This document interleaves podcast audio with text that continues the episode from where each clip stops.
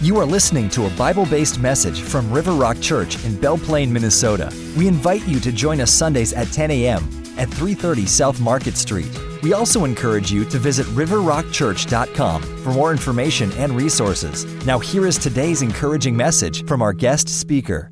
Dr. Dean Erickson, professor of Old Testament at Crown College. As uh, Chris said, I teach up at Crown College, teach Old Testament. I have the privilege of working with uh, some very exciting young people. I see Timotheus out in the hall there. Is your mom here today? There you go. I wanted to thank you and congratulate you. What a wonderful son. So I called him Timotheus in class, that good Greek version of Timothy, and he said, Oh, my mom calls me that. So there you go. Great to have Tim in class and to get to know many of you. I've actually lots of friends. Jenny here, Mr. Phillips, the Jettos back there. Know people from uh, years past. Some I haven't seen in more than a decade. More uh, when Dan and I got together and started reflecting. I'm not sure we had enough fingers and toes between us to remember how long ago it was, but uh, but great to be here with you this morning. Uh, I'll only take a moment here, no real commercial. This is Sunday morning. We're here to look at God's Word. But uh, if you want to know more about Crown College, I talked to Tim. He's a good representative for you. But uh, if you want to ask me any questions along the way, that's fine as well. Uh, happy to do that. Exciting things happening at the college. Great group of students. Some innovative ways to train people for ministry for professions where they can be the hands and feet of Christ as nurses, as teachers, business people, or in professional ministry as pastors, missionaries, etc. So God's doing great things. It's a privilege for me to be there. And I was a church planting pastor and a redevelopment church pastor, and it's exciting for me to be able to be out and to do this on Sunday mornings. The last two weeks I was down in St. Peter. Uh, filling in and helping out there. God arranged everything and uh, perfect timing uh, for what was happening at the church there. When I went from the pastorate to the college, one of the exciting pieces in that shift in ministry, where I was a, a pastor that taught a lot, Jenny can attest to that. Now I'm a teacher who gets to pastor students. And I get to come out to churches like this. I was very excited to be able to come and to be able to minister to you today. So, this morning we're going to be looking into 1 Kings chapter 17. So you want to turn to 1 Kings chapter 17. For many of you, that might not be the easiest place to find there, middle of the Old Testament. Lots of names, lots of kings. We're just going to uh, scratch the surface. But really, the book of uh, 1 Kings is about the uh, relationship of kings and God because God is the one true source. As we begin this morning, let's again look to the Lord for His guidance and for Him to speak through His Word. Our Father, we are dependent upon you today. You spoke this word to those who wrote it down for us and faithfully transmitted this text to us here today that we might be able to hear you speak again and afresh and anew. I pray that you would breathe life into these stories. May they relate to our lives and draw us closer to you. Encourage us and challenge us today. In Jesus' name. Amen. There. Wow, I didn't realize you were looking at that the whole time. Make sure I check my, my thing here. We're going to be looking at the one true source. In fact, this morning, at the, this last summer, I spent a lot of my summer just preparing messages ahead of time, knowing that uh, at times pastors will call, will need someone to come. So take that opportunity, prepared some messages here from the life of Elijah. And this morning we're going to be looking at the true source of life. I was moved this morning as uh, Lily shared the uh, prayer request that some friends that she have are in despair and wanting to take their own life, wanting to leave this life, lose their life.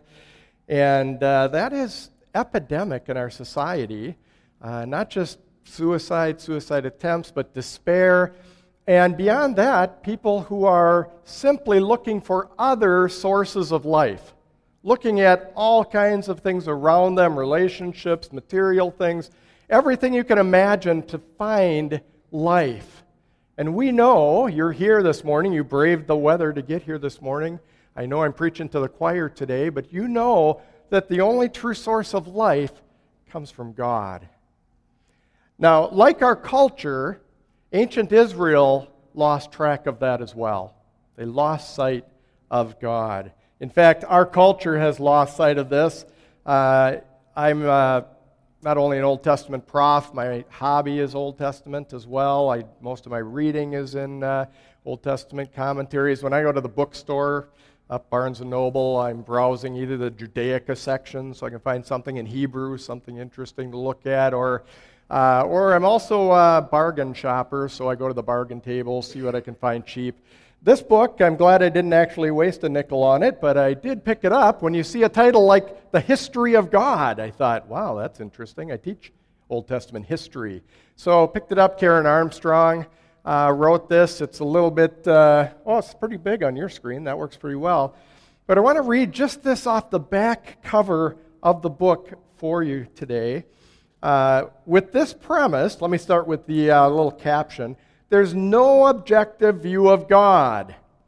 Each generation has to create the image of God that works for it, for that generation. I thought, what a hopeless way to start a book. Right? It's all subjective. We invent it all as we go, according to Karen Armstrong. Just these two brief paragraphs off the back cover. With this premise as the underlying theme, renowned commentator on religious affairs, Karen Armstrong, presents a study of the deity of the world's three dominant monotheistic religions Judaism, Christianity, and Islam.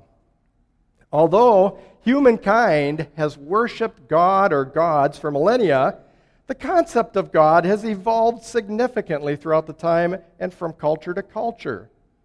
In a dynamic interplay between religion and society's ever changing beliefs, values, and traditions, human beings' ideas about God have been transformed. Gradually, ideas about God have been molded to apply to the spiritual needs of the people who worship Him in a particular place and time. That is a wandering mess of an idea of where God comes from and what we know about God. We understand that as we read Scripture, God reveals himself more and more through each generation and through each book of Scripture, so we learn more and more about God. But this is a picture of a God created in our image rather than we being created in God's image. God is unchanging. We grow in our understanding of God, but God is truth. God is the one true source of life. Karen Armstrong gets it wrong when she introduces her book this way. Ooh, I previewed that next slide for you. Part of our society's problem, we have a, a famous, much more famous quote, worthy quote here in a, a more important document that says, We hold these truths to be self evident that all men are created equal and they're endowed with, by their Creator with certain unalienable rights. That among these are, do you know what those inalienable rights are? Say it out loud. I'm a teacher, I'll get a little interaction here. Life, liberty, pursuit of happiness. Our culture has messed with this. The founders had a, a key truth here. Those pioneers that settled our country and that uh, uh, leaned on God, the one true God, uh, laid down this document for us, gave us a pretty solid roadmap in a lot of ways here, looking to God as the one who gives rights, not we who create our own rights, our own ideas of God. But today, I'm afraid, in our confusion, we value most liberty freedom from all constraints, from all restraint, from any rules, from anyone telling me what to do. I'll create my own truth. If it's good for me, I'll do what I want to do. We so value liberty and we pursue happiness as the ultimate end that we think that that's the source of life. Just being free to do whatever makes me happy, now I can live a fulfilled life and it's all backwards, it's upside down. We know Jesus said, I am the way, the truth, and the life. No one comes to the Father except through Jesus. That is the only way to life. A forerunner of Jesus, Elijah, already foreshadowed this for us, already pictured this in his life. Now, I can't uh, preach without teaching just a little bit, so I want to get the background here to our story, and then we're going to move quickly in the story. Back in 1 Kings 16, we have the story of Ahab. Now, this is the story of Israel. In short, I could have Tim come up and give us a good survey of Old Testament history and the kings, right? Tim's back there going, Yeah, he knows I won't make him do it, so he's pretty enthused, right? Uh, Israel split. After Solomon's day, they began to worship idols. The northern kingdom split off. It was called Israel, and its capital was in Samaria. The southern kingdom was called Judah. Jerusalem with its capital. Da- Davidic kings there, David's descendants. But in the north, there is a string of kings, and they are all bad. There is not one good king in the northern kingdom. For over 200 years, the northern kingdom wanders around with bad kings worshiping idols, leading the people astray. God is patient. Almost 200 years, He lets them keep searching, seeking, keeps illustrating, sending prophets, but they will not turn. The worst of those bad kings is Ahab. Chapter 16 of 1 Kings tells us Ahab, son of Omri, did more evil in the eyes of the Lord than any of those before him. If you want to see how astounding a statement that is, read the previous five chapters, and you'll find just how dramatic that statement is. He not only considered it trivial to commit the sins of Jeroboam, son of Nevat, he made two golden calves. You know, one wasn't a bad enough blunder in Moses' day, now there's two. They're worshiping idols. He not only made that look like it was trivial, but he also married Jezebel, daughter of Ethbaal, king of the Sidonians. Ethbaal, king of the Sidonians. Baal, right in his name. In fact, it goes on to tell us he began to worship and serve Baal. He set up an altar for Baal in the temple of Baal. Now we have a temple that rivals the temple in Jerusalem where the one true God, the source of life, is worshiped. Now they're worshiping other gods in other temples in this country. You can see how far Israel has lost its way. Ahab also made an Asherah pole and did more to arouse the anger of the Lord, the God of Israel, than did all the kings of Israel before him. Things have gone horribly wrong. Now, in order to understand this, you have to understand what Baal worship was. We've dismissed the kids to junior church, but I'll still uh, be careful in the way I talk about this. But Baal worship and Asherah worship in the ancient world, those were fertility cults. And in fact, they thought Baal was the one, the storm god. He sent the rain on the land, which produced the crops. So they would have this annual cycle of the crops going dormant, like they are now here in Minnesota. And in the spring, they'd come back to life. Baal would bring them back to life through sending the spring rains. And they worship Baal. And in order to produce fertility, their worship was called sympathetic magic, we would call it where they would go to the temples, Baal, Asherah shrine, wherever, and put it uh, delicately, they would spend time with the temple prostitutes there male shrine prostitutes, female shrine prostitutes, and showing the god, Baal, what they want him to do to the land. They want the land to be fertile. So that was worship, drunken orgies in these temples. That's in Israel a country that was founded by God. Some parallels to our own country, right? In God we trust, and yet we look at our society and it has gone horribly wrong. If you look at that ancient pagan practice and think, wow, was that messed up? All you have to do is scan the channels on your TV in the evening and look at the titles of TV shows and realize just how far off base we are. Read the or watch the ads for the movies that are coming out. We live in a a, a sex and pleasure saturated society, a society riddled with violence and despair. We are in the exact same place Israel was at in 1 Kings. And God sent his word through the prophet Elijah. In fact, in chapter 1, Elijah, uh, chapter 17, I'm sorry, verse 1, Elijah the Tishbite from Tishba, in case you wondered where Tishbites came from, right? It's not that complicated, just read the text. Now, Elijah the Tishbite from Tishba in Gal- Gilead said to Ahab, As Yahweh the God of Israel lives, whom I serve, there will be neither dew nor rain for the next few years, except at my word. Now, why would God shut off the rain? Baal, very good, Dan, thanks. Baal is the storm god. Baal is the one they're trusting for rain.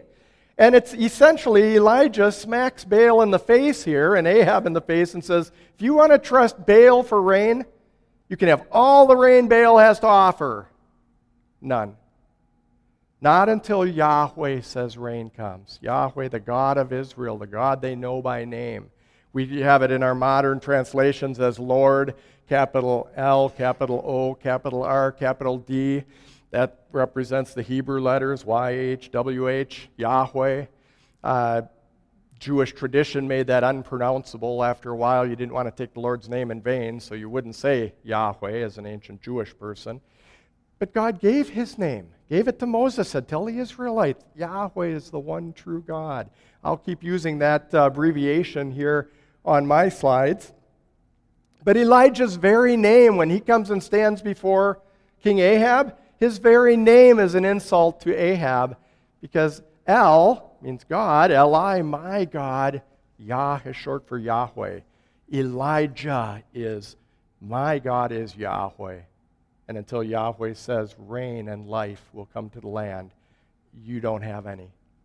So he brings this uh, message here to the king. Let me continue. And at this point, I'm going to read the story, big chunks of the story. The story itself should teach us the truth here that there's one true source of power. And I'm going to grab my water. I kept it handy here. Dry this morning a little bit.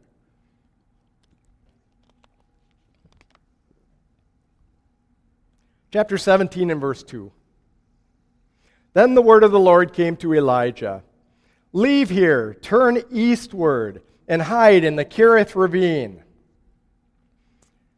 east of the Jordan. You will drink from the brook I've directed, and the ravens will supply you with food there. So he did what the Lord told him. He went to the Kerith ravine, east of the Jordan, and stayed there. And the ravens brought him bread and meat in the morning, and bread and meat in the evening and he drank from the brook. Here we have Elijah, fully cared for, life, sustenance brought to him every day as he's out in the wilderness. He's out living by a stream, he's drinking from the stream. Birds of the air bring him food every day. God is the true source of life. While Israelites are trusting Baal and Asherah to provide life for them, and they're starving to death, in spite of knowing Yahweh will bring them and provide for them if they simply will turn away from Baal worship and turn to Yahweh. They refuse to. But Elijah is doing fine. God is the true source of life, and He's the only source of life. When we seek life elsewhere, we lose our life. When we give up our life and turn it over to Yahweh, He provides life for us. One true source of life. As we continue in verse 7, I'm going to read a bigger chunk of the story here. Sometime later, the brook dried up, and because there had been no rain in the land, then the word of the Lord came to him Go at once to Zarephath in the region of Sidon and stay there. I've directed a widow there to supply you with food. So he went to Zarephath, and when he came to the town gate, a widow was there gathering sticks. And she called to, he called to her and asked, would you bring me a little water in a jar so I may have a drink? As she was going to get it, he called her and said, Anne, please bring me a piece of bread. Waitress, you know, waitress, bring me something to eat and drink here. As surely as Yahweh your God lives, she replied, I don't have any bread. Only a handful of flour in a jar and a little olive oil in a jug. I'm gathering a few sticks to take home and make a meal for myself and my son that we may eat it and die. Elijah said to her, Don't be afraid. Go home and do as you've said, but first make a small loaf of bread for me from what you have and bring it to me, and then make something for yourself and your son.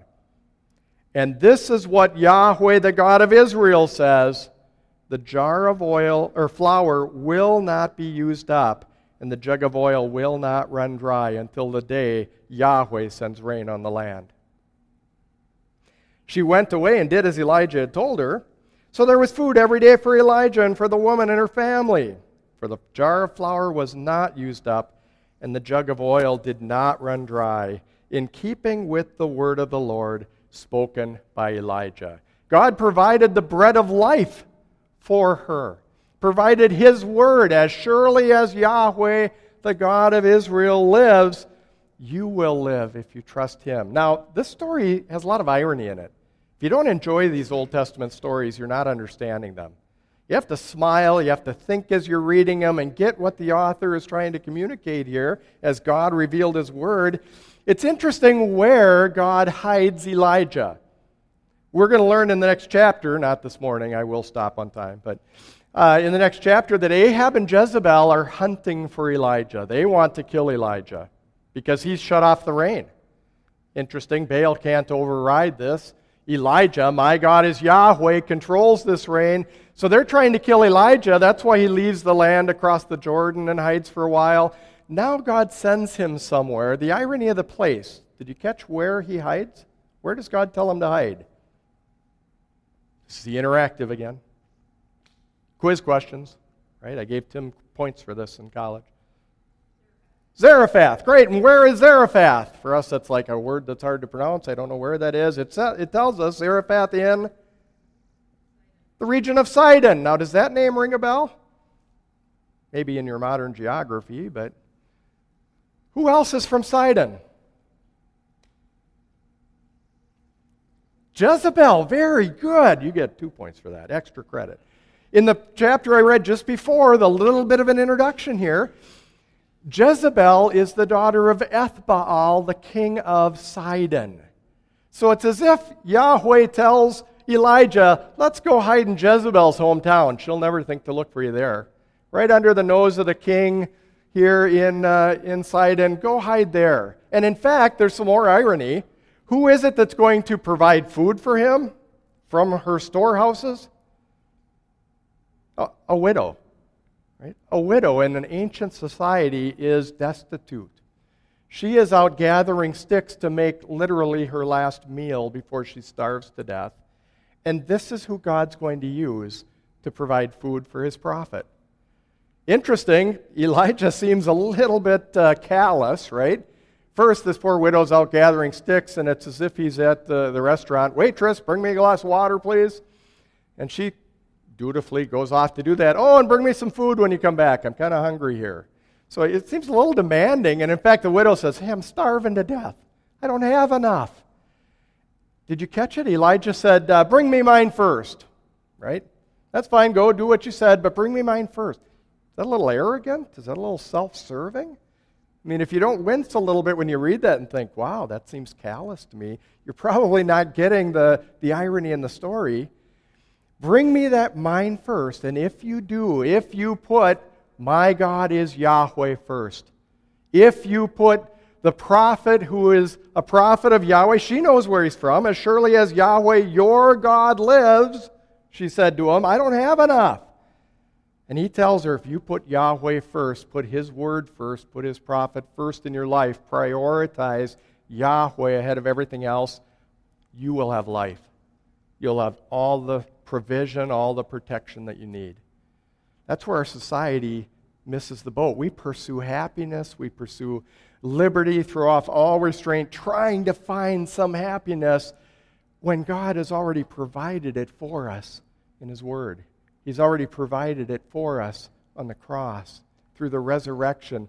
He is the life. We have to put God first in our life.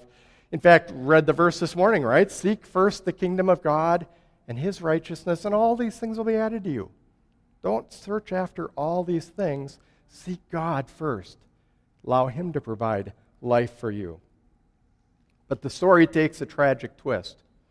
As we turn to the next verses,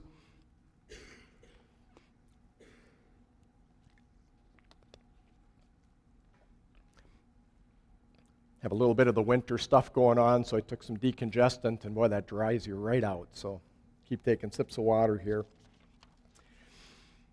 Starting in verse 17. Sometime later, the plot shifts here. Sometime later, the son of the woman who owned the house became ill.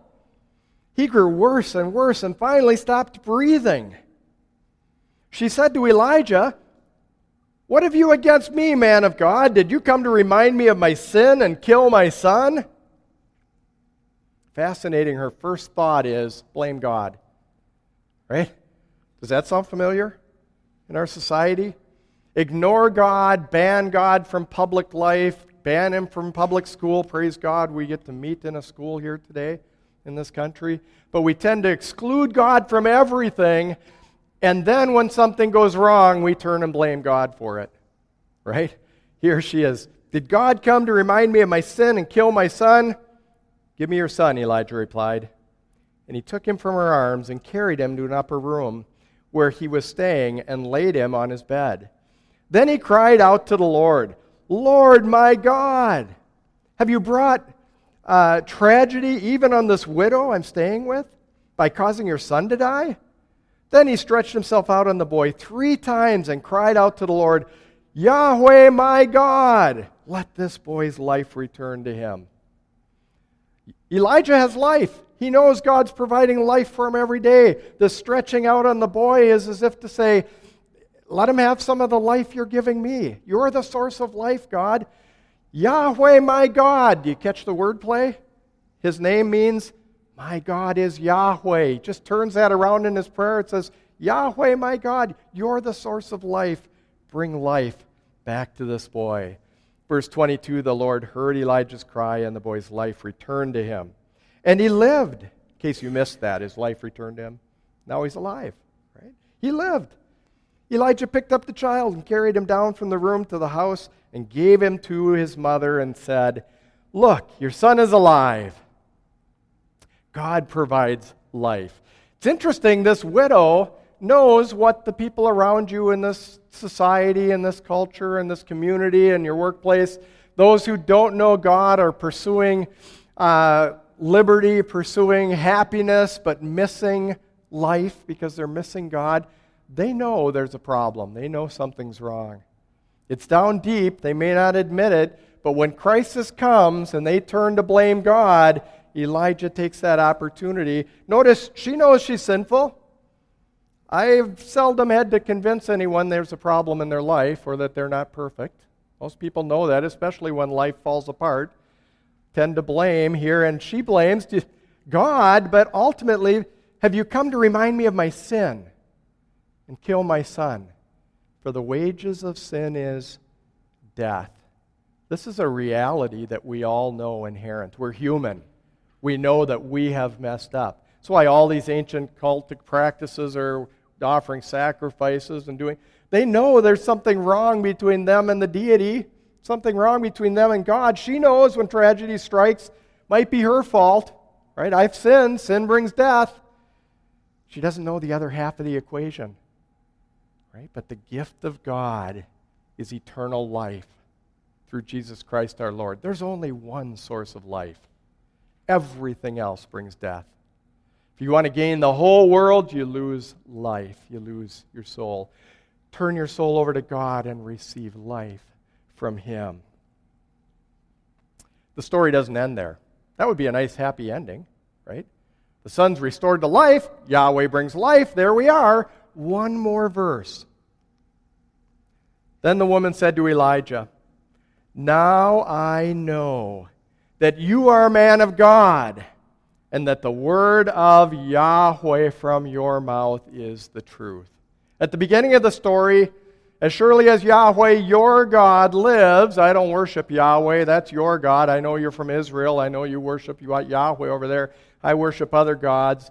As surely as your God lives, I don't have any food. Now she says, Now I know that you're a man of God. There's one true God who brings life. And that the word of Yahweh from his mouth is the truth. This is a conversion story. This widow at Zarephath gets saved. Right? That's New Testament terminology. God hasn't changed. Death has always resulted from sin, and God has always been the source of life. And we see it right in this story as a pagan woman, idol worshiper, when life is threatened, realizes there's only one source of life our society has followed that desperate path. We've heard it in prayer request and testimony this morning. People who have sought life through this world and receive only despair and death. I can give you story after story, even as I work with college students, of the ways in which they try to find life in other ways, other than from God. My whole purpose is to bring this word to you today, to bring it to them each day, to say there's one true source. The world has deceived you, it's led you astray. One true source of life, and it's God. The widow at Zarephath really understands by the end of the story what we used to call the Romans Road. You might know as a pastor this old, the Romans Road. The wages of, well, start with all have sinned and come short of the glory of God. Right? We've all sinned. We know it. We know there's problems. The wages of sin is death. We know that as well. But the gift of God is eternal life through Jesus Christ our Lord. And God showed us his love in that while we were still sinners, had nothing to offer, God offered his Son for our sake. God commended his love toward us while we were still sinners. Christ died for us to bring us that true life. And whoever calls on the name of the Lord, be it a widow at Zarephath or a person here in Belle Plaine, wherever you are, if you call on the name of the Lord, he brings life. And he'll bring life to you today. Let's bow together in prayer. Heavenly Father, we are thankful today that you provide life, that you are the source, because we seek after life in all sorts of places. We see people around us crashing their lives daily because they seek life in happiness and pursuing their own pleasures rather than seeking you. May we understand and reaffirm today the foundation for our entire life a relationship with you. And you may you bless each one here as they turn to you today in Jesus' name. Amen. Before the worship team uh, begins this next song, let me just read Moses' final words to his people. I hope they're not my final words to you. I'd love to talk to you after the service. But Moses' final words to Israel before they cross the Jordan into the promised land, he says to them, This day I call heaven and earth as witnesses against you that I have set before you life and death. It's your decision. Life is there for you, death is there for you. Now, choose life so that you and your children may live, that you may love the Lord your God, listen to his voice, hold fast to him, for the Lord is your life. You've been listening to a message from River Rock Church. River Rock Church exists to help people of all ages connect to Christ and live well lives. W stands for worshiping, E for encouraging, L for learning, and L for loving. God wants you to be well. We meet 10 a.m. Sundays at Chatfield Elementary School on 330 South Market Street in Belle Plaine, Minnesota. Visit riverrockchurch.com for our latest news and to access resources to help you and the people you care about live well lives.